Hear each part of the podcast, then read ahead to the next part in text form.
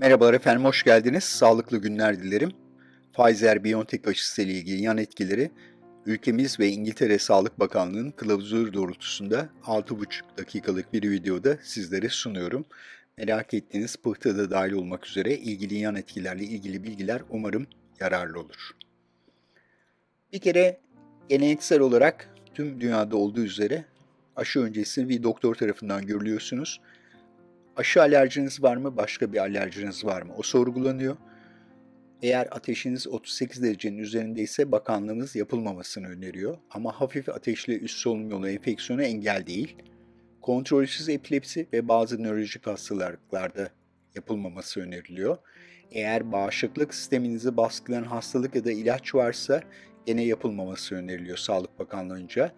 Kanama sorununuz varsa kanamaya eğilim ya da pıllaşma bozuklukları bu açığa çıkana kadar da aşının ertelenmesi öneriler içerisinde yer alıyor. Sağlık Bakanlığımız ilk 3 ayda gebelere yapılmamasını öneriyor. Diğer dönemlerde ve emziren annelerde ise isteğe bağlı olarak yapılabileceğini kılavuzlarda yazmışlar. Genelde tedbir olarak 30 dakika ile 1 saat hastane civarında kalınması önerilir. İngiltere Sağlık Bakanlığı ise hemen araba kullanılmamasını önermiş. Çok sık görülen yan etkiler deyince ne kadar yüzde diye soracaksınız. Yüzde ona kadar. Enjeksiyonlarında ağrı ve şişlik. Türkiye'de 541 kişide tabip odasının yaptığı araştırmada yüzde 13,5 olarak bulunmuş. Yorgunluk yüzde 24, baş ağrısı yüzde 13, kas ağrısı, üşüme, eklem ağrısı, ishal ve ateşte görülebiliyor.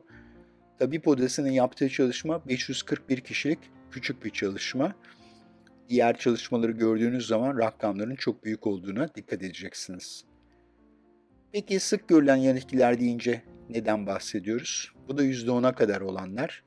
Yine enjeksiyon üzerinde bir kızarıklık olabilir, bulantı ve kusma olabilir. Türkiye'de kusma %1,5 görülmüş. Tat koku kaybı Türkiye'de %1,7 oranında görülmüş tabip odasının çalışmasında. Başka hangi yan etkilerimiz var diye soracak olursanız sık olmayan yan etkiler grubunda ki bu da yüzde olarak oldukça düşük yüzde bire kadar olan yan etkiler. Lenf bezi büyümesi Türkiye'de yüzde 3,7 oranında özellikle ikinci dozdan sonra görülmüş. İyi hissetmemek, kol ağrısı, uykusuzluk, enjeksiyon yerinde gene bahsettiğim üzere kaşıntı olabilir. Bir de alerji olabilir. Bu alerji daha detayını göreceğiz. Genel bir kaşıntı durumu da olabilir. O da biraz daha düşük oranda görülüyor. Ama genelde aşı yerinde de kaşıntı olabilir, enjeksiyon yerinde. Ender görülen yan etkiler konusunda binde birden daha düşük bir rakam söz konusu.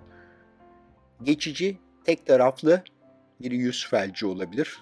Bu da şaşırtıcı ve ilginç bir yan etki. Döküntü olabilir yani ürtüker dediğimiz vücutta yaygın bir döküntü ve kaşıntı olabilir ve yüzde de şişlik ender görülen yan etkiler içerisinde. Bir de tabii anafilaksi alerjiden korkuyoruz ya da ölüm olabilir mi diye soracaksınız. Bu da Aralık 2020'deki BioNTech'in orijinal çalışmasında 43.252 kişi de iki vaka hayatını kaybetmiş. Bunlarda daha önceden kalp damar tıkanıklığına bağlı bir takım sorunlar varmış.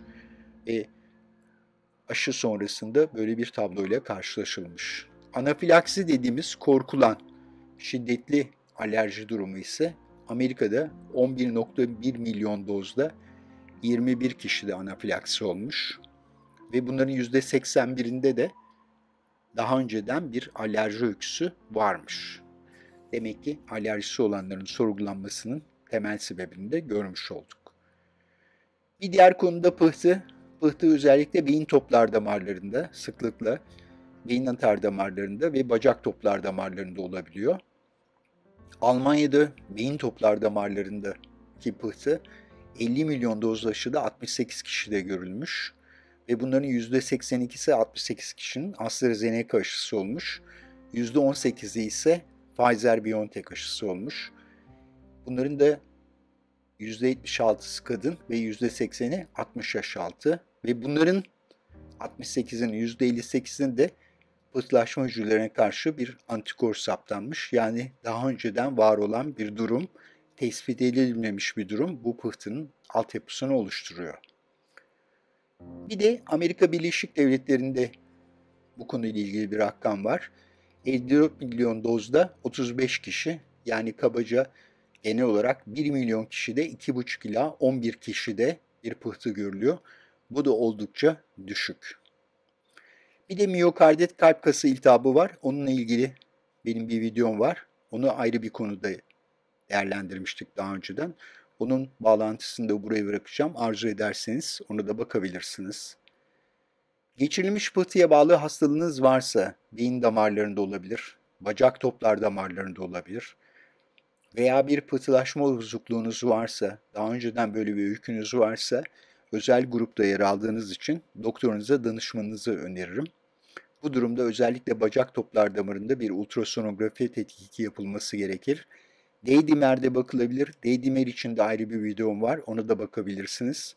D-dimer için üst sınırı yaş çarpı 10 olarak kabul edebilirsiniz efendim. Efendim sabrınız için teşekkür ediyorum. Görüşmek üzere. Hoşçakalınız.